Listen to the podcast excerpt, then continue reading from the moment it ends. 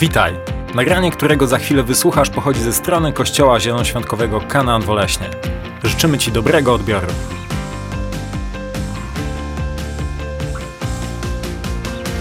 Tydzień temu zaczęliśmy mówić na temat y, takiej serii Ach ci ludzie. I mówiliśmy o kwestii relacji z perspektywy apostoła Pawła. Mówiliśmy z listu do Efezjan z czwartego rozdziału, wersety od 25 do 32. A ja tak się zastanawiam, kto z was zrobił z tym słowem cokolwiek. Zrobiłeś z tym coś tam, coś tam się stało, coś tam się wydarzyło? Okej. Okay. No to dzisiaj usłyszysz kolejną rzecz na temat ach te relacje, ale dzisiaj będzie już z, perspek- z perspektywy Pana Jezusa.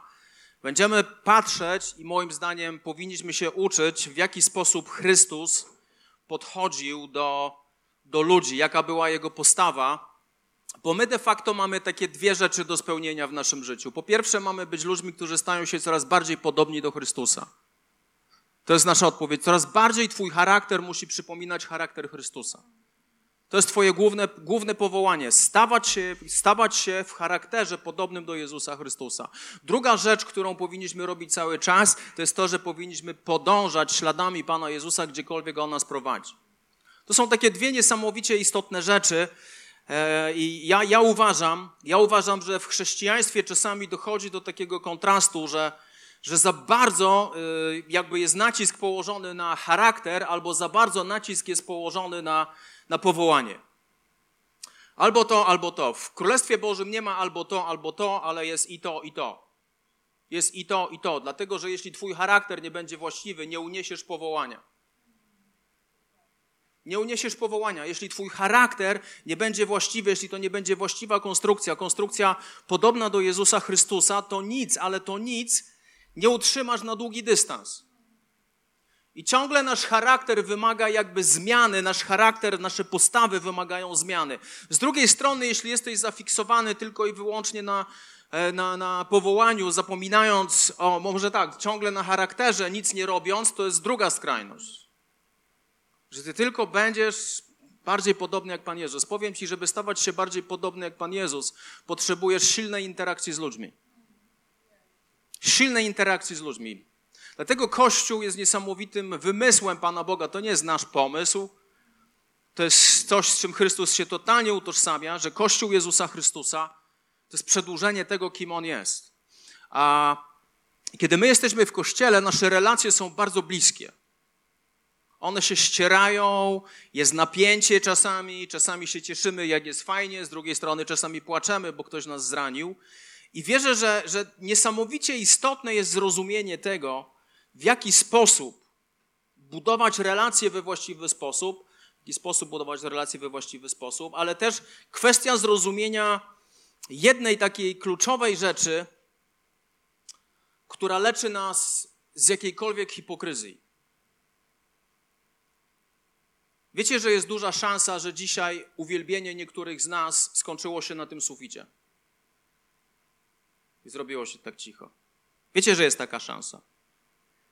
Ewangelia Mateusza, piąty rozdział, werset 23. Tego nigdzie nie będziecie widzieć. Mateusza, piąty rozdział, werset 23. Biblia mówi tak: Dlatego, jeśli byś składał swój dar na ołtarzu i tam by ci się przypomniało, że twój brat ma coś przeciwko tobie, zostaw swój dar przed ołtarzem, pojednaj się najpierw z bratem, a potem wróć i dokończ ofiarowywania, ofiarowania. Zobaczcie, jeśli byś składał swój dar na ołtarzu i tam by ci się przypomniało, że twój brat ma coś przeciwko tobie, zostaw swój dar przed ołtarzem, pojednaj się najpierw ze swoim bratem, a potem wróć i dokończ ofiarowanie. To jest niezwykła, niezwykła historia, którą pokazuje Chrystus, że mówi, jeśli przychodzisz aby uwielbić Boga, jeśli przychodzisz, aby oddać Mu chwałę, pamiętaj o takiej jednej rzeczy. Sprawdź swoje serce, a jeśli w Twoim sercu coś jest niewłaściwego, jeśli jest jakaś uraza do drugiej osoby, albo jeśli ktoś ma coś przeciwko Tobie, zostaw to wszystko. Nie składaj mi, nie oddawaj mi chwały, zostaw to wszystko. Idź i pojednaj się. Dlatego, że dwa najważniejsze przykazania, które są w Bożym Słowie, one, one są nierozdzielne. Po pierwsze, najpierw mamy kochać Pana Boga z całego naszego serca, całym naszym umysłem, z całej naszej siły, z całej naszej duszy. A z drugiej strony mamy kochać bliźniego swego jak siebie samego. I, i, tutaj, I tutaj powiem Ci, możesz być nie wiadomo jaką duchową osobą. Może Bóg Cię używać w nie wiadomo jaki sposób, możesz być kimś niezwykłym, ale jeśli nie trzymasz czystego serca, jeśli chodzi o relacje, to tu się zatrzymuje Twoje uwielbienie, dokładnie na suficie. Naprawdę. Bóg nie może przyjąć czegoś od serca, które nie załatwiło pewnych rzeczy w swoim życiu. I czasami jest tak, że Duch Święty ciągle i ciągle i ciągle i ciągle i ciągle i ciągle przekonuje nasze serce, aby było właściwe. Przekonuje nasze serce, napraw tą sytuację.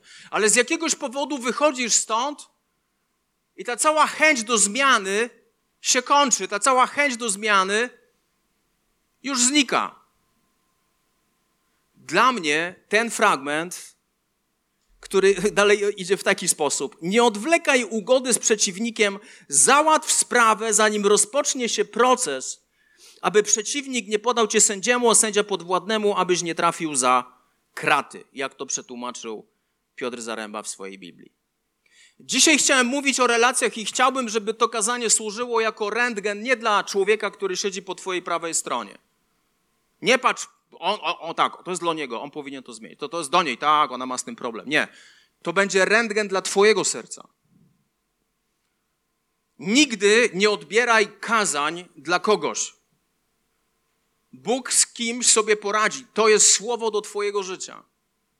To jest słowo do Twojego życia, to jest coś, co Bóg chce Ci dzisiaj powiedzieć. A więc jakie było podejście Chrystusa względem relacji? I tutaj e, wymyśliłem po amerykańsku, że to będzie 7P. Niektóre będą śmieszne skonstruowane P, ale jest P, wychodzi P. Pierwsze P, jeśli chodzi o Chrystusa, to jest perspektywa. Pierwsze P to jest perspektywa. Ewangelia Jana, 25 rozdział, wersetu od 15 do 17. To jest lekcja dla wszystkich rodziców, to jest lekcja dla wszystkich ludzi, dla wszystkich małżeństw, to jest lekcja dla wszystkich ludzi zajmujących się innymi ludźmi. Dlatego, że w tym, wers, w tym wersecie, w Ewangelii Jana w 21 rozdziale 15, 15 wersecie jest taka historia, że Paweł, przepraszam, że Piotr zaparł się Chrystusa, i dochodzi do spotkania Piotra z Jezusem. I tutaj użyję trochę greki, przepraszam, użyję trochę greckich słów, one powinny pojawić się tutaj, chociaż może niekoniecznie. W Ewangelii Jana 21 rozdział 15 werset. Gdy więc zjedli śniadanie, Jezus zapytał Szymona Piotra: Szymonie, synu Jana, czy kochasz mnie bardziej niż pozostali? I tu jest greckie słowo, czy kochasz, słowo miłość w języku greckim ma kilka określeń.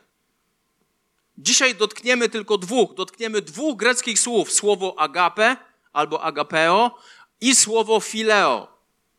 Słowo agapeo to jest bezwarunkowa miłość Boga względem nas i słowo agapeo to jest miłość względem nas, względem drugiego człowieka, która jest w stanie oddać życie za drugiego człowieka. Natomiast słowo fileo to jest słowo, które reguluje. Ono reguluje relacje międzyludzkie.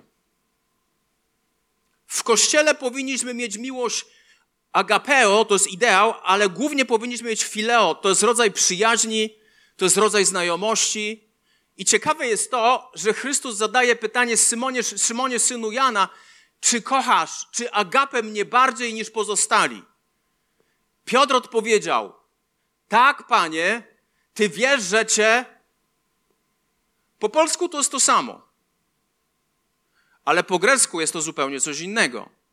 Tak, panie, ty wiesz, że ja cię fileo. Chrystus się pyta Piotra, Piotrze, czy ty mnie agapę? Tak, tak, tak, tak. Ja cię fileo. To jest znaczenie słowa, to jest semantyka. Nie ma większego powodu do problemów komunikacyjnych jak semantyka. Ja mam teraz taki konflikt pomiędzy jakąś tam osobą, niezolesna, i tutaj doszło do tego zamieszania. Do jednego wielkiego nieporozumienia. Ja myślałem coś, on myślał coś i powstał konflikt pomiędzy Agapę i Fileo. Więc Chrystus się pyta, czy ty mnie Agapę, czy jesteś w stanie oddać swoje życie za mnie? I Piotr mówi, no tak, panie, ja cię Fileo. Kolejny fragment, idziemy dalej. Idziemy albo nie idziemy. Poszliśmy? Zapytał go po raz drugi. Szymonie, syn... Okej? Okay.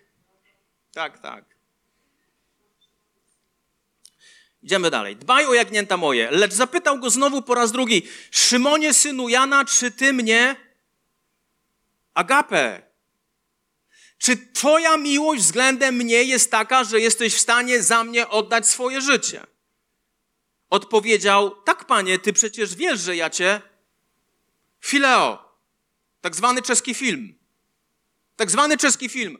Panie, czy ty, Piotrze, czy ty mnie agapę? Tak, panie, ty wiesz, że ja cię fileo. Pan na to powiedział, paś moje owce i na końcu zapytał go po raz trzeci, Szymonie, synu Jana, czy ty mnie fileo? Czy ty mnie fileo? I odpowiedział, panie, ty wiesz wszystko, ty wiesz, że ja cię fileo. Jezus na to dbaj o moje owce. Niezwykły fragment. Wiecie, co on pokazuje? Moja rozmowa z moim 11-letnim synem. Ja mu coś tłumaczę, ja mu coś mówię i widzę, że on myśli, że my mówimy o tym samym. Ale my mówimy zupełnie o dwóch różnych rzeczach. I w pewnym momencie jedna strona, tutaj był to Chrystus, który mówi do Piotra, Piotrze, czy ty mnie, czy ty mnie agapę? Tak, tak, panie cię fileo. Czy ty mnie agapę? Tak, panie cię fileo. Dobra, Piotrze, czy ty mnie fileo? Tak, ja cię fileo. Chrystus dopasowuje się do zrozumienia na daną chwilę, na zrozumienie w życiu Piotra. Jeśli nie nauczysz się pewnej rzeczy w, w funkcjonowaniu w relacjach, nie nauczysz się tego, że być może ty jesteś bardziej dojrzały, jesteś bardziej dojrzałym człowiekiem, czy bardziej dojrzałym chrześcijaninem, jeśli, jeśli ty nie nauczysz się dopasowywać się do osoby, z którą rozmawiasz i będziesz w stanie odpuścić na tą chwilę i powiedzieć: OK, OK, przyjdzie moment, że to zrozumiesz. Bo finalnie Piotr oddaje swoje życie za Jezusa Chrystusa. Finalnie Piotr umiera w taki sposób, że nie chciał być ukrzyżowany nie chciał być ukrzyżowany jak Chrystus, ale chciał być ukrzyżowany głową w dół. Finalnie Piotr ukochał miłością agapę Jezusa Chrystusa, pomimo że deklarował wcześniej fileo. Kiedy rozmawiasz z ludźmi, naucz się takiej zasady, aby mieć właściwą perspektywę. Miej właściwą perspektywę pewnych rzeczy, ludzie na pewnym etapie nie są w stanie zrozumieć. Musisz dać im czas. Musisz dać im czas dojrzeć. Musisz dać im czas, aby oni zrozumieli. Musisz dać im czas. Musisz złapać właściwą perspektywę. Musisz nauczyć się, bo dojrzałość potrafi się ugiąć. Dojrzałość potrafi zrozumieć. Dojrzałość potrafi się dostosować, że dzisiaj ta osoba nic nie rozumie. Jak ja rozmawiam z moim Filipem, to my rozmawiamy, kiedy my rozmawiamy o posłuszeństwie, to rozmawiamy zupełnie o czymś innym.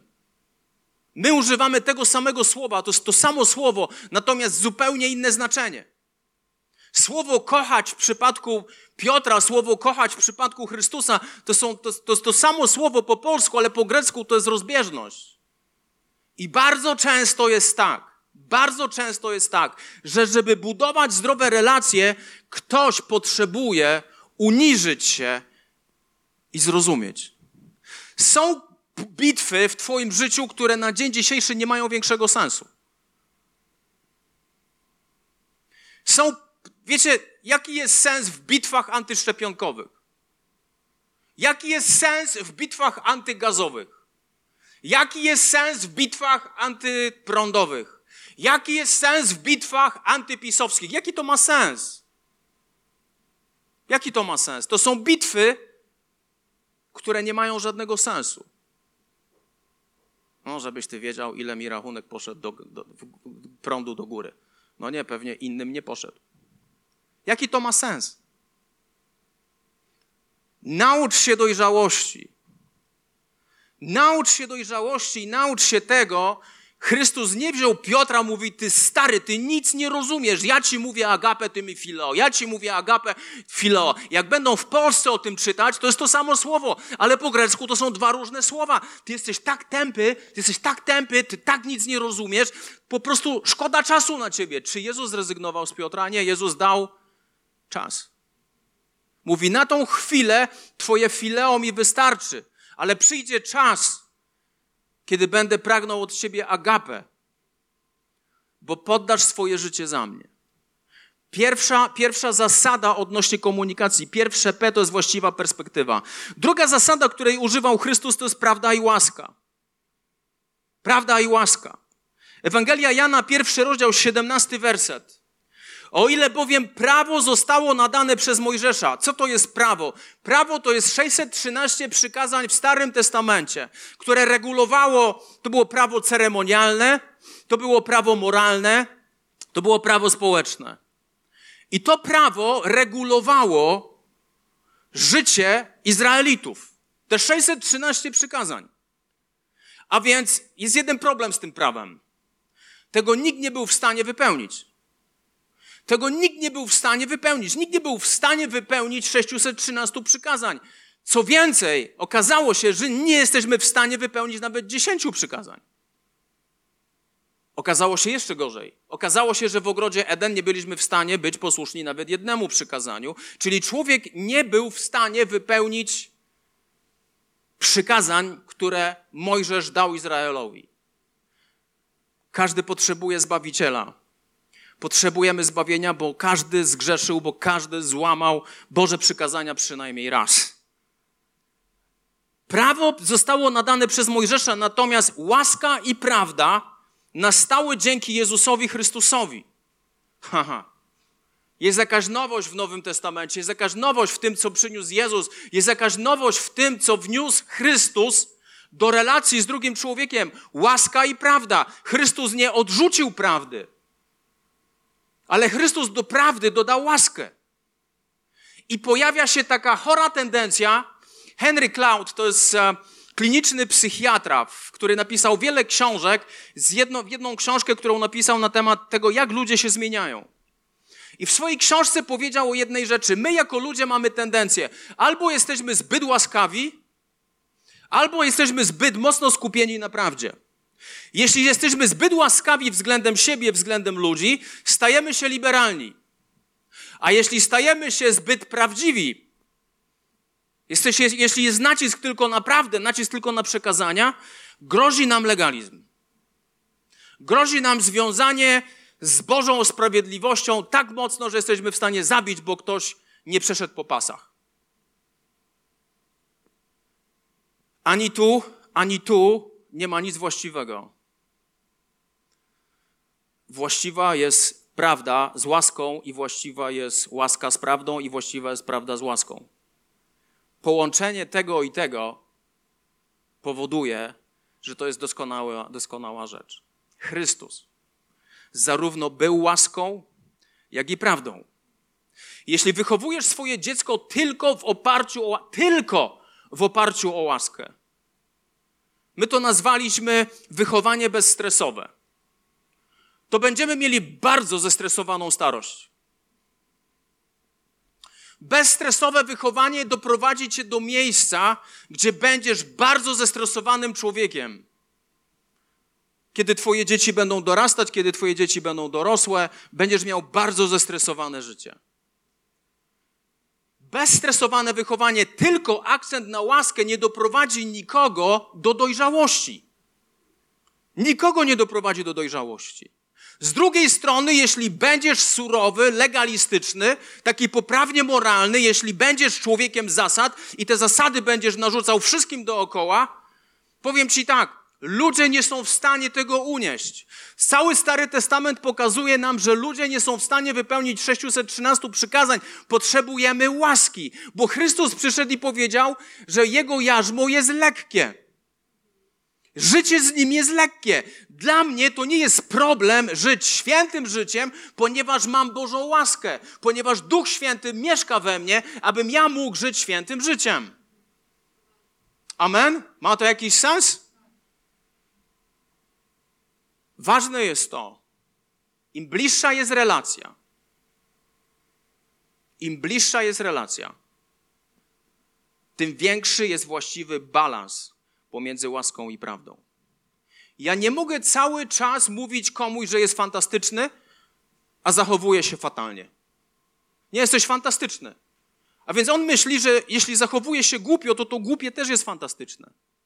Nauczyliśmy się takiego chrześcijańskiego, wszyscy jesteśmy w procesie, ale powiem ci tak, jeśli jesteś zbyt długo w procesie, to jest problem. Jeśli jesteś zbyt długo w procesie, to jest problem.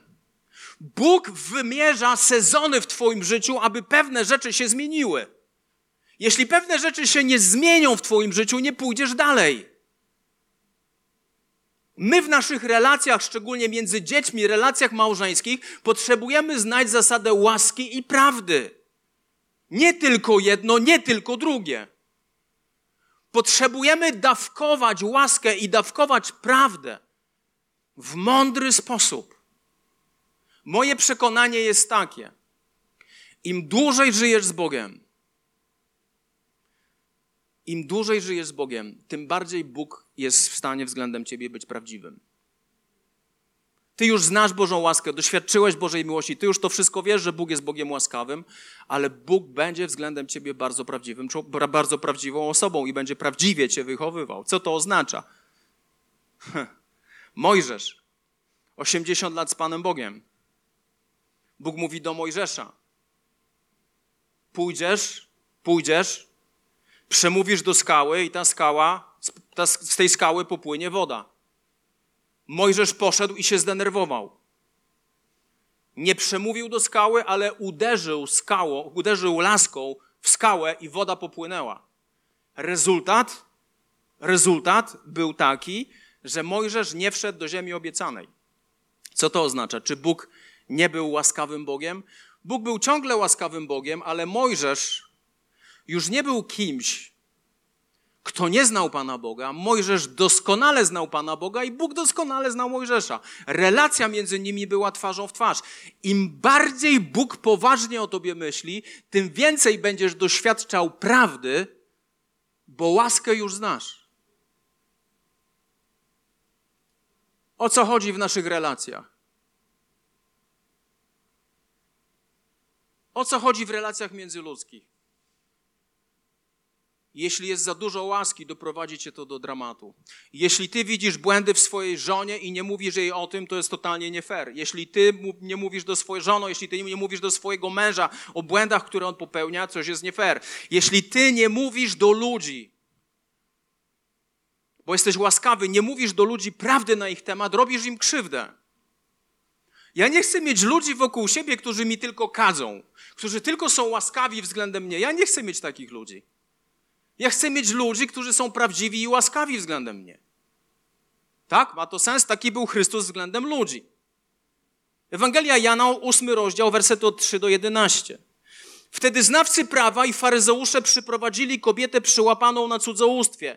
Postawili ją wobec wszystkich i powiedzieli do niego, nauczycielu, tę kobietę schwytano w chwili, gdy cudzołożyła. To jest bardzo ciekawe, że tylko kobietę przynieśli. A Biblia mówi o tym, cały Stary Testament mówił, że jeśli, żeby cudzołożyć, potrzebujesz drugiej strony. Drugiej strony nie przytargali, bo był potężny szowinizm. Faceta oszczędzili. Ale prawo mojżeszowe mówiło o tym, że i jeden, i drugi powinien ponieść karę. No ale przyprowadzili tylko kobietę. Prawo nakazało takich kamieniować. A ty co mówisz? Pytali o to. By go wystawić na próbę, bo szukali podstawy do oskarżenia go. Jezus zaś schylił się i zaczął pisać palcem po ziemi. A gdy, a gdy, yy, a gdy tam, tak, tak nalegali z pytaniem, wyprostował się i powiedział do nich: Kto z was jest bez grzechu, niech pierwszy rzuci w nią kamień. Gdy to usłyszeli, zaczęli odchodzić jeden po drugiemu, poczynając od starszych. W końcu pozostał on sam oraz kobieta stojąca po środku. Wtedy podniósł się i zapytał kobieto, gdzie oni są? Nikt cię nie potępił. Ona odpowiedziała, nikt, panie. Co tutaj mamy? Potężna łaska. Potężna łaska. Potężne przebaczenie. Potężne odkupienie. Potężna miłość wylana Chrystusa w tą kobietę, która przed chwilą zgrzeszyła. Czy Chrystus tutaj skończył? Czy Chrystus powiedział idź? Chrystus powiedział idź, ale powiedział tak: Ja cię też nie potępiam. Idź i odtąd już nie grzesz. Zauważcie tą doskonały balans w słowach Chrystusa. Ja cię nie potępiam. Masz przebaczone. Stało się. Idź i nie grzesz więcej. To jest doskonała personifikacja koncepcji łaski i prawdy w jednym, bo Chrystus był zarówno łaską, jak i prawdą. Chrystus cię nie potępia, ale Chrystus też nie bagatelizuje błędów, które popełniasz. Chrystus nie bagatelizuje upadków, które są w Twoim życiu. On tego nie robi. Łaska i prawda. Bądź w takim, buduj takie relacje. Czy jesteś fanem tylko łaski albo tylko prawdy? Współczesny Kościół ma hopla na punkcie łaski. Dlatego jest totalnie niedojrzały bardzo często. Kiedyś był Kościół, był fanem prawdy. Bądź fanem i łaski i prawdy. Trzecia rzecz odnośnie Pana Jezusa. Trzecie P. Przekreśleni, znak zapytania. To jest ciekawe. Był wśród faryzeuszów, trzeci rozdział Ewangelii Jana, wersety od 1 do 3. Był wśród faryzeuszów człowiek o imieniu Nikodem, radny żydowski. Przyszedł on do Jezusa w nocy i powiedział: Mistrzu, wiemy, że przychodzisz od Boga jako nauczyciel. Nikt bowiem nie mógłby czynić takich znaków jak ty, gdyby nie było z nim Boga. Jezus odpowiedział: Ręczę i zapewniam, kto się nie narodzi na nowo, nie może zobaczyć Królestwa Bożego. Ciekawa rzecz. Pojawia się Nikodem, który był kimś ważnym. Niesamowicie ważnym. Biblia mówi o nim, że był on. E, kim on był? Był faryzeuszem. Był faryzeuszem, był wysoko postawionym faryzeuszem. I on przychodzi do Chrystusa w nocy. Dlaczego w nocy? Się bał. Bał się utożsamić z Jezusem Chrystusem. On się tego bał. I dzieje się niesamowita historia. Powiem wam, dla mnie to był szok. Ewangelia Jana, 19 rozdział, wersety od 38 do 40. Potem Józef z Arymatei, który z obawy przed Żydami potajemnie był, potajemnie był uczniem Pana, Pana poprosił Piłata, aby pozwolił mu zabrać ciało Jezusa. I Piłat wyraził zgodę. Poszedł więc i zabrał jego ciało. Przyszedł też Nikodem, który kiedyś przybył do Jezusa nocą i przyniósł około stu funtów mieszaniny mirry i aloesu. Wzięli więc ciało Chrystusa i wraz z wonnościami owinęli je w płótna zgodnie z żydowskim zwyczajem grzebalnym. Niesamowite. Chrystus umiera. I nagle z jakiegoś powodu Jan mówi o Nikodemie, który bał się spotkania z Chrystusem, bał się bycia utożsamianym z Chrystusem, dlatego przyszedł w nocy. I pojawia się w tej historii również Józef, gdzie Biblia już go określa, że on był co? Z obawy przed Żydami potajemnie był uczniem Pana. I nagle jeden i drugi, oni się wyłaniają i przychodzą po ciało Jezusa Chrystusa. Co to oznacza? Dopóki człowiek żyje, Bóg go nigdy nie przekreśla. Dopóki człowiek żyje, Bóg go nigdy nie przekreśla. Mogłeś mieć, ta osoba mogła mieć fatalny sezon w swoim życiu. Mogła narobić głupot, mogła popełnić mnóstwo błędów, ale kiedy ta osoba, która jeszcze żyje, zechce wrócić do Boga, to się stanie. Tak jak Józef i Nikodem. To jest niesamowite. Józef i Nikodem wrócili do Chrystusa przyznali się publicznie do Chrystusa, przyznali się do tego stopnia, że my dzisiaj, dwa tysiące lat później, woleśnie o tym rozmawiamy. Zadaj sobie pytanie, czy są ludzie, z których już zrezygnowałeś? Czy są tacy ludzie, z których już zrezygnowałeś? Kolejna rzecz, kolejne P. Czwarte P to jest prawdziwie. Ewangelia Jana, trzeci, 18 rozdział, werset 37 do 38. Piłat zauważył, a zatem jesteś królem. To już jest proces Chrystusa. Jezus na to, masz słuszność, jestem, jestem królem. Ja po to się urodziłem i po to przyszedłem na świat, aby złożyć świadectwo prawdzie. Każdy, komu bliska jest prawda, słucha mojego słowa. Wtedy Piłat powiedział, co to jest prawda. Po tych słowach znów wyszedł do Żydów i stwierdził, ja w nim nie znajduję żadnej winy. Powiem wam, to jest niesamowicie głęboki fragment. On jest niesamowicie uniwersalny, niesamowicie ponadczasowy, ponieważ słowo prawda dzisiaj jest ciągle słowem, które próbuje być rozmymłane, które próbuje być zracjonalizowane, gdzie my nie mamy już prawdy przez duże P, ale mamy wiele prawd przez małe p. Cała filozofia postmodernizmu, cała filozofia postmodernizmu, który zakłada, że wszystko jest względne, że wszystko jest względne. Każdy może mieć swoją prawdę. To jest droga donikąd. Z droga donikąd. Nie ma. Prawda to nie jest wybór demokratyczny. Prawda została objawiona w Jezusie Chrystusie. Chrystus jest drogą, prawdą i życiem. I wiecie, co jest nieciekawe? Że Piłat, który miał dylemat, który z jednej strony wiedział, że Chrystus jest niewinny, jego żona miała sny o Chrystusie, że jest niewinny, stoi przed Chrystusem, słucha go, nie znajduje w nim winy, a z drugiej strony krzyczy tłum. Ukrzyżuj go, ukrzyżuj go, ukrzyżuj go. Chrystus, Piłat miał totalną rozbieżność. Dlatego on zadaje pytanie, co to jest prawda. I powiem ci jedną rzecz. Jeśli, jeśli ty nie wiesz, co jest prawdą, żyjesz w świecie totalnego chaosu. Żyjesz w świecie pozbawionym jakichkolwiek zasad. Żyjesz w świecie, które jest pozbawione czegokolwiek. I uważam, że wielu, wielu z nas, wielu ludzi definiuje prawdę po swojemu i nie chcemy przyjąć prawdy, którą przynosi Chrystus, a prawdą jest Jego Słowo. I Jego Słowo, aplikacja, stosowanie prawdy w naszym życiu, Bożego Słowa, przynosi wolność. Zauważcie jedną rzecz. Każdy, komu bliska jest prawda, słucha mojego głosu. Ha. Każdy, komu bliska jest prawda, słucha mojego głosu. Kochasz bardziej swoje opinie? Kochasz bardziej ludzkie opinie? Czy kochasz bardziej prawdę? Bo ludzie, którzy pragną prawdy, kochają głos Chrystusa.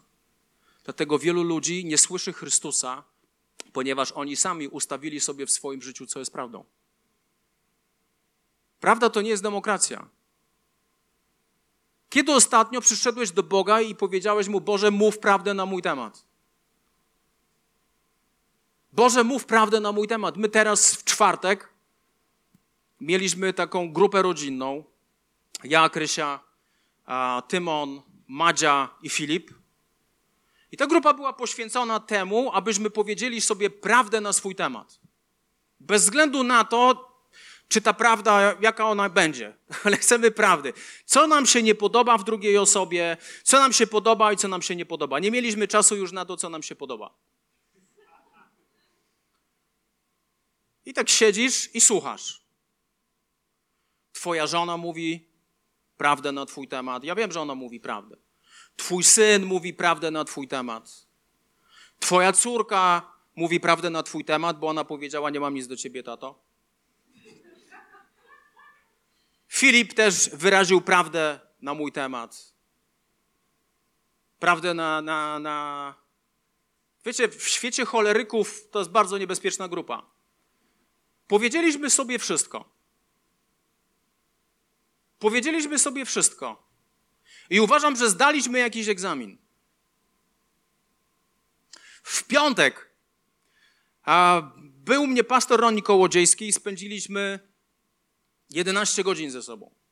Od godziny 12 do 23. Modliliśmy się, spędzaliśmy czas razem i bardzo szczerze rozmawialiśmy. I powiedziałem mu Roni, co myślisz o tej sytuacji? Może ja tutaj jestem winny. I on mi zaczął mówić prawdę na mój temat. I powiem wam, ja jestem wdzięczny Bogu za ludzi, którzy mówią mi prawdę. Bo wiem o jednej rzeczy, jeśli ja w moim życiu przestanę chcieć słuchać prawdy, to po co Chrystus ma do mnie mówić, jak ja nie chcę słuchać prawdy? Wiecie, Bóg jest taki, że Bóg mówi jedną rzecz do nas i jeśli, te, jeśli ty tego nie zrobisz w swoim życiu, Bóg nie powie do ciebie nic więcej. Ale ja już powiedziałem. Ale ja już powiedziałem.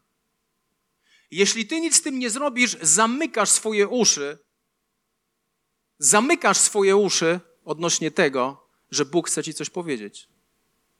Kiedy ostatnio w swoim życiu pozwoliłeś komuś powiedzieć prawdę na twój temat i siedziałeś do końca? I siedziałeś do końca. Nie, że wyszedłeś. Nie, siedziałeś do końca. Wiecie, jak jest trudno siedzieć do końca?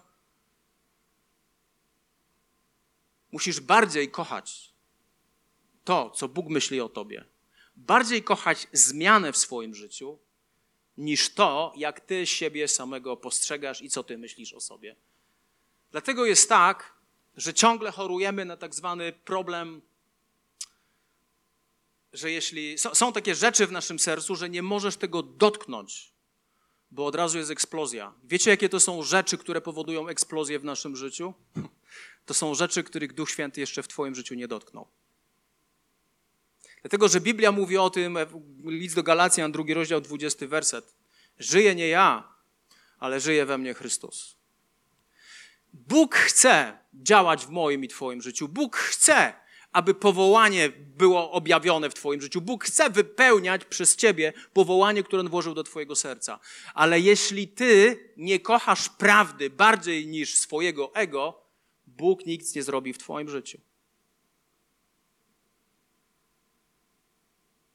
Piąta rzecz. Kolejne P. Przebaczenie w pełni. Ale wymyśliłem. Łukasza 23 rozdział, werset 33. Gdy więc przyszli na miejsce zwane czaszką, ukrzyżowali tam jego i obu przestępców, jednego z prawej, a drugiego z lewej strony. W tym czasie Jezus mówił: Ojcze, przebacz im, bo nie wiedzą, co czynią.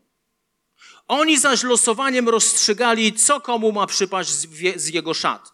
Lud stał i patrzył, a przełożeni nie szczędzili drwin. Innych ratował, niech uratuje samego siebie, jeśli jest synem Bożym. Szydzili z niego żołnierze, ci przychodzili, podawali mu kwaśne wino i wołali: Jeśli ty jesteś królem Żydów, uratuj się. Widniał bowiem nad nim napis: To jest król Żydów. Chrystus na krzyżu wypowiedział siedem takich znamiennych sentencji. To jest pierwsza. Przebacz im, bo nie wiedzą, co czynią. Jakie to jest rozbrajające. Wiecie, komu w tym momencie Chrystus o, o, o przebaczenie, kogo prosi? Chrystus prosi Ojca o przebaczenie, ale komu Chrystus ma przebaczyć? Tym, którzy szydzili, właśnie oni byli na dole. Oni szydzili z Niego. Oni rzucali losy o jego szaty. Oni go wyśmiewali. On znosił ich sarkazm, on znosił ich oszczerstwa, on to wszystko znosił i mówi: Ojcze, przebacz im, nawet ci nie wiedzą, co czynią. Naucz się takiej jednej rzeczy w swoim życiu. Jeśli chcesz być zdrowy emocjonalnie i psychicznie, naucz się wychodzić ponad. Powiem wam tak, ja jako pastor nie mam wyjścia, ja ciągle muszę wychodzić ponad. Ciągle. Nie mam wyjścia. Ja muszę żyć w przebaczeniu, bo gdybym nie był w przebaczeniu, to mielibyście spektakl obłudnego człowieka. Ale ja bardziej boję się Boga, aniżeli tego, co, co mi zrobiono, tego, jak ja mam wyglądać. Ja nie muszę wyglądać. Ja chcę być szczery przed Bogiem, bo moje życie jest uzależnione nie od Ciebie, ale moje życie jest uzależnione od Pana Boga i tak samo jest w Twojej sytuacji. Nauczyłem się wychodzić ponad. Nauczyłem się przebaczać pomimo. To jest bolesne, to jest trudne. To nie jest tak, że jestem supermenem, że przebaczam i żyję dalej. Nie. Wracają te historie do mojego życia. Ale mogę, je, mogę z nimi walczyć, mogę zwyciężać ale chcę mieć jedną zasadę w życiu, że relacja z tym człowiekiem, spokój w moim sercu, wolność w moim sercu jest dla mnie ważniejsza niż moje ego, niż to, co inni o mnie myślą. Dlatego, Boże, Przebacz mu, bo on nie wie, co czyni. Przebacz jej, bo on nie wie, co czyni. Ale przyjdzie moment, że może zrozumie, ale może nie. Moją odpowiedzialnością nie jest sprowadzić tą osobę do zrozumienia. Moją odpowiedzialnością jest to, aby przebaczyć, aby żyć w wolności, aby żyć w totalnej wolności, abym po prostu nie od czasu do czasu zdarzało się przebaczenie w moim życiu, ale żebym był człowiekiem, który chodzi cały czas w przebaczeniu, który nie pozwala, aby, gnie, aby słońce zaszło nad moim gniewem, który pilnuje swojego serca. Bo ja bardziej kocham obecność Ducha Świętego niż Twoją obecność. Bo bardziej zależy mi na tym, aby Bóg działał przez moje życie, aby moje serce było czyste, aby nie było tam czegoś, co zatrzyma, moje, co zatrzyma w moim sercu Pana Boga w jakikolwiek sposób. Chcę mieć czyste serce. Chcę mieć czyste serce i kolejne P jest, powiem wam jeszcze odnośnie tego P, powiem wam, kiedyś głosiłem w pewnym kościele, aż nieważne gdzie. I miałem silne przekonanie w czasie uwielbienia, że ten kościół, cały kościół, wszyscy ludzie są skłóceni ze sobą. Z jedna, jeden wielki festiwal obłudy. Każdy podnosi ręce, ale serca są nieczyste. I zacząłem moje kazanie w taki sposób. Jak nie pójdziecie teraz się pojednać z ludźmi, którym macie coś do przebaczenia, to nie idziemy dalej. Ja będę czekał i zobaczymy, co zrobicie. Jak nie, to ja nie głoszę żadnego kazania. To nie ma sensu. Chyba, że chcemy się bawić w jakiś festiwal obłudy. Mówisz takie rzeczy, a oni potraktowali to na serio. Zaczął się najpierw potężny płacz, zgrzyt zębów, ale później wybuchła niesamowita radość. Ale później wybuchła niesamowita radość. Kiedy ludzie zaczęli jednać się ze sobą. Kiedy ludzie zaczęli mówić sobie prawdę, kiedy ludzie mówili, przepraszam, że to zrobiłem, przepraszam, że to zrobiłam, zaczęli się przepraszać, był płacz, który zamienił się w radość. Dla mnie, dla mnie to jest relacja chrześcijańska. To jest trzymanie czegoś w sobie, i myślenie, że Bóg tego nie widzi. Kolejne P, przedostatnie, ja już będę szybko kończył. To jest pokora. List do Filipian, drugi rozdział, wersety od 5 do 11. Nie wiem, czy wiesz, ale to, co teraz powiem, to jest pierwszy hymn muzyczny, pierwszy hymn pierwszego kościoła. Ten hymn został, zbud- został e, zbudowany właśnie z tych słów, które wam teraz przeczytam. Bądźcie względem siebie tacy jak Chrystus Jezus. On, choć istniał w tej postaci, co Bóg, nie dbał wyłącznie o to, aby być mu równym. Przeciwnie, wyrzekł się siebie, przyjął rolę sługi i był jak inni ludzie. A gdy już stał się człowiekiem, uniżył się tak dalece, że był posłuszny nawet w obliczu śmierci i to do śmierci na krzyżu. Dlatego Bóg szczególnie go wywyższył, obdarzył go imieniem znaczącym więcej niż wszelkie inne, aby na imię Jezus zgięło się każde kolano w niebie, na ziemi, pod ziemią, i aby każdy język wyznał, że Jezus Chrystus jest Panem na chwałę Boga Ojca. Wiecie, wiecie kto zainicjował z perspektywy wszechświata, wiecie, kto zainicjował, aby pojednać człowieka z Bogiem? Wiecie, kto to zainicjował? Nie człowiek. Nie ty. Nie ja. Zainicjował to Bóg. Bóg zainicjował to w taki sposób, że wyrzekł się samego siebie. Przyjął rolę sługi i był jak inni ludzie. Nastąpiła inkarnacja. Chrystus, Bóg Wszechmogący, Syn Boży, przyjął postać ludzką. Bo Chrystus w stu procentach był synem Bożym i w stu procentach był synem człowieczym. I Chrystus, Bóg przyjął postać człowieka, abyśmy mogli zrozumieć, kim jest Bóg, abyśmy mogli widzieć, jaki On jest i aby, aby On był dla nas zrozumiały. On stał się dla nas tym, który przyszedł, przyszedł, aby nam przebaczyć, aby umrzeć za nasze grzechy, on stał się właśnie tym. Zadam Ci takie pytanie. Pokora polega nie na tym, to nie jest święta mina na uwielbieniu. Taka, taka, mina, taka, taka poza na uwielbieniu jest nawet niebiblijna, bo psalmy mówią o podniesionych rękach, mówią o krzykach, mówią o tańcach, o pląsach. Ale my tacy pokorni próbujemy czasami być. Pokorne, pokorno, pokor, pokorne serce to nie jest coś, co widać na Twojej twarzy. Pokorne serce to jest serce, któremu bardziej zależy na przebaczeniu niż tej drugiej stronie. To jest serce, które inicjuje. To jest pokora. To jest pokora inicjuje pojednanie.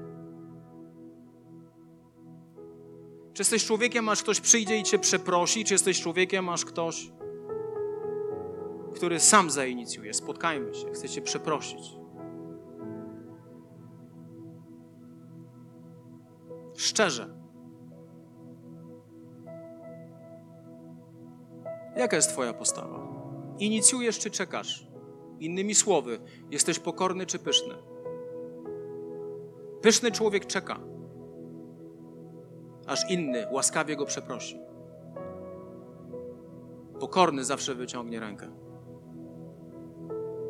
Pokorny zawsze powie: Pojednajmy się, bo zależy mi na czystym sercu. Właśnie sprzedałem Ci klucz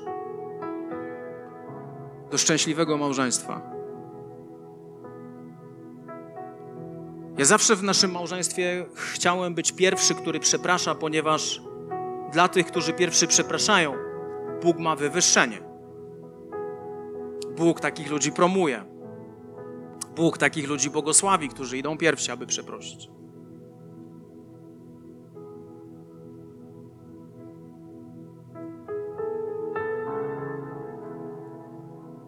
Powiem Ci tak. Dopóki się tego nie nauczysz, aby przepraszać jako pierwszy, nie myśl o tym, że Bóg Cię użyje w niesamowicie jaki sposób, bo to jest fikcja. Im wyżej jesteś, tym więcej napięć, tym więcej nieporozumień, tym więcej powodów,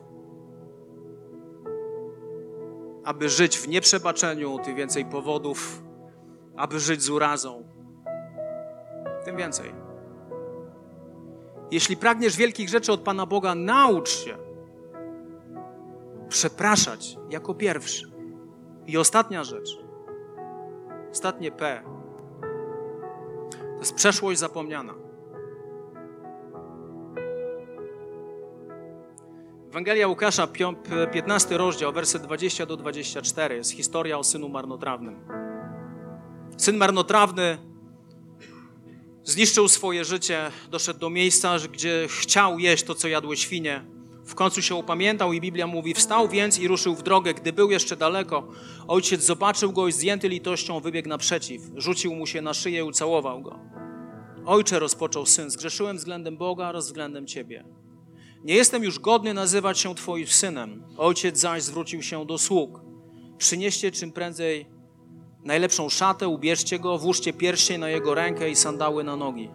Wybierzcie też dorodne ciele, przyrządźcie na ucztę, zasiądźmy do stołu i czcijmy to, że ten oto mój syn był martwy, a jednak ożył, był zgubiony, lecz odnalazł się i zaczęto się bawić.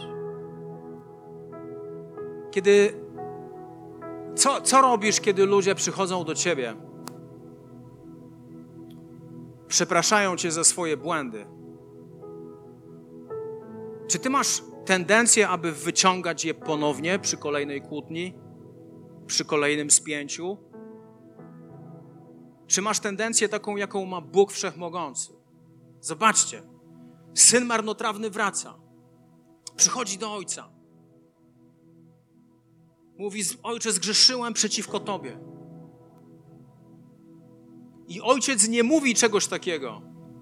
Dobra. Najpierw to chcę posłuchać wszystkich Twoich grzechów, którymi zraniłeś moje serce. Słucham. No i on mówi. Po drugie, ubierz się, zmień szaty, bo śmierdzisz. Po trzecie, wejdziesz teraz na okres próbny w swoim życiu. Po trzech latach rozpatrzę, czy będziesz godzien, czy będziesz godzien tego, aby być moim synem. I po czwarte, po czwarte, stałeś się niewolnikiem i myślę, że musisz doświadczyć bycia niewolnikiem, aby w końcu doświadczyć wolność, wolności. Sześć lat niewolnictwa dla ciebie. Czy ojciec tak zrobił? Dzięki Bogu nie. Ojciec przytulił syna. Kiedy zobaczył złamane serce, reakcja Boga na złamane serce jest zawsze taka sama. On zawsze chce przebaczyć.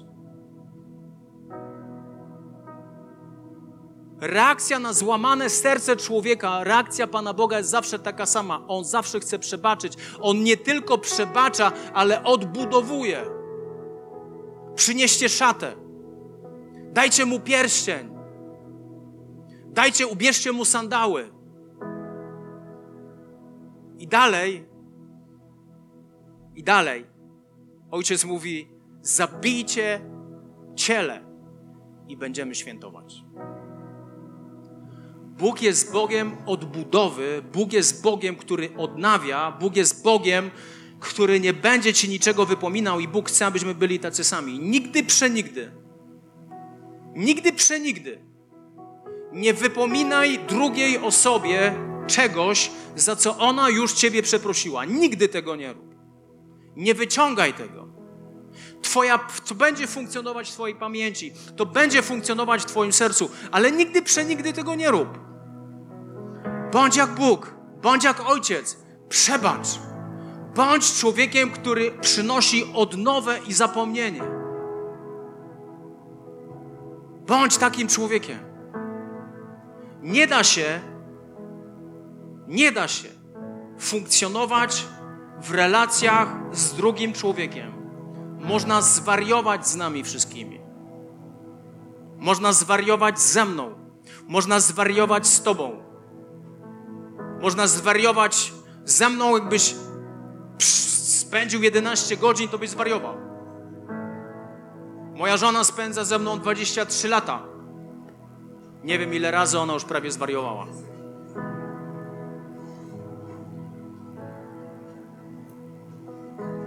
Tacy jesteśmy. Co nie oznacza, że tacy mamy być. Przeraża mnie to, że mija rok czasu, dwa lata, trzy lata, cztery lata, a ty ciągle jesteś taki sam. To mnie przeraża.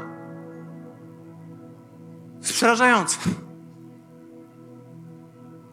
Słyszałem o człowieku, który sfochał się, obraził się na swojego kolegę z klasy i trzy lata nie odzywał się do niego. Kim trzeba być? Trzy lata. Nie za coś, za coś wielkiego. Nie. Jakaś drobna rzecz. Obiektywnie drobna rzecz. Trzy lata nie odzywał się do niego. Trzy lata. To jest masakra. Fochy to jest nic innego jak totalna niedojrzałość. Trzymanie urazy to jest śmierć dla Twojej duszy. Bóg pragnie w Twoim życiu, abyś miał postawę, byś miał właściwą perspektywę. To, że gdzieś dziś ktoś dzisiaj nie agapę, nie oznacza, że kiedyś nie będzie agapę. Jak on jest fileo, niech jest fileo. Aplikuj łaskę i prawdę w życiu ludzi. Aplikuj łaskę i prawdę w życiu ludzi. Nigdy nikogo nie przekreślaj. Chrystus nie przekreślił Nikodema, Chrystus nie przekreślił Józefa, ale jestem przekonany, że współcześni, chrześci współcześni chrześcijanie Chrystusowi na pewno by go przekreślili. I Józefa, i Nikodema, bo się wstydzi Pana Jezusa. Kolejna rzecz. Bądź prawdziwy. Ci, którzy pragną prawdy, będą słyszeć Pana Boga. Ci, którzy pragną prawdy, będą słyszeć Pana Boga. Przebaczaj w pełni, Panie, oni nie przebacz im, Ojcze, bo nie wiedzą, co czynią. Pokora, pokora, pokora. Bądź uniżony, inicjuj przebaczenie. Nie czekaj. Inicjuj przebaczenie. I ostatnia rzecz. Przeszłość ma być wyznana przeszłość ma być zapomniana. Ma to sens? Była taka cisza, jak makiem zasiał. Prawdopodobnie było to o Tobie. Prawdopodobnie było to o mnie. Prawdopodobnie to słowo dotknęło Twojego serca. Jeśli to słowo nie dotknęło Twojego serca, to sprawdź puls, czy w ogóle żyjesz, jak stąd wyjdziesz. To jest, kochani, o nas. To jest o nas. To słowo ma takie samo zastosowanie w moim życiu, jak i w Twoim życiu. Hm. Potrzebujemy tego. Potrzebujemy tak budować relacje, inaczej pozostaniesz samotnikiem. Inaczej pozostaniesz samotnikiem. Możemy powstać.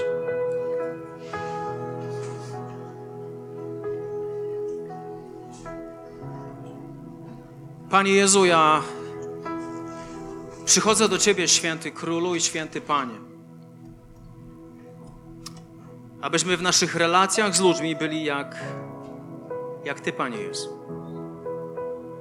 Abyśmy byli pełni łaski, pełni prawdy, abyśmy byli ludźmi, którzy pierwsi inicjują, Panie, przebaczenie.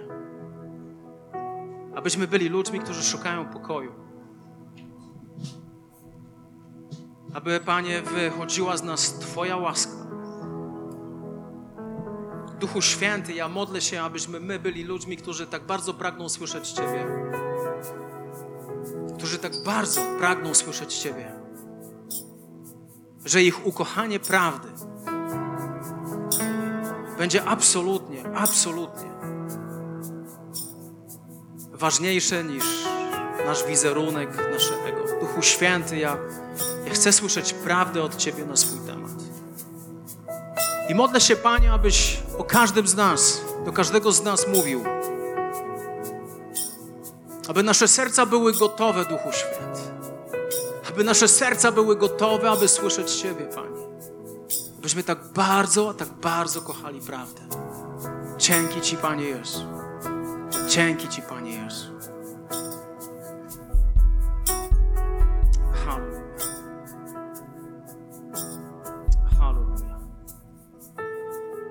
Niech to nie będzie kolejne kazanko. Niech to nie będzie kolejna wizyta w kościele. Ale zróbmy z tym coś. Dzisiaj mamy czas wieczerzy pańskiej. Czas wieczerzy pańskiej. Wiecie, ludzie, którzy tutaj podchodzą, powinni mieć dwie cechy. Pierwsza cecha jest taka, że ja wyrażam moją wdzięczność, że to wino, ten sok symbolizuje przelaną krew Jezusa Chrystusa na krzyżu. Że ja dziękuję Jezusowi Chrystusowi za to, że On umarł za mnie, że Jego krew obmyła mnie czas całkowicie z moich grzechów. I ten połamany chleb symbolizuje Jego złamane ciało na krzyżu. I pokazuje mi, że Jego ranami, Jego sińcami jestem uzdrowiony. Jego ranami, Jego sińcami mam pełne, totalne przebaczenie w moim życiu. To jest pierwsza grupa ludzi, która wyraża, wyraża wdzięczność Chrystusa. A druga grupa ludzi to są ci, którzy podchodzą do jednego stołu i deklarują: Jestem z Tobą. Jestem z Tobą. Modlę się, aby moja miłość względem Ciebie nie była miłością fileo, ale była miłością agape. Abym kochał Cię na tyle, że ze swojej strony będę w stanie ponieść jakąkolwiek, jakikolwiek koszt jakiekolwiek poświęcenie, bo deklaruję, że jestem z Tobą, a tym, kto nas połączył, jest Jezus. Chciałbym, żebyśmy zrobili coś takiego. Po 23 latach w małżeństwie wiem, jak jest w małżeństwie. Amen? Jeśli jesteś tu ze swoją żoną, jeśli jesteś tu ze swoim mężem, Chciałbym, abyście razem podeszli do tego stołu i usłużyli sobie w taki sposób, że podasz ten kubek, podasz złamany chleb, a później pomódlcie się o siebie nawzajem. Amen? Ma to sens? Chciałbym, żebyś pomyślał jeszcze o czymś takim, bo być może jest w Twoim sercu uraza, być może w Twoim sercu jest nieprzebaczenie, być może jest coś w Twoim sercu, że wymaga to naprawy. Być może ta osoba, z którą masz to naprawić, znajduje się tutaj. Albo bawimy się w prawdziwe chrześcijaństwo, albo bawimy się w cyrk. cyrku to ja już byłem.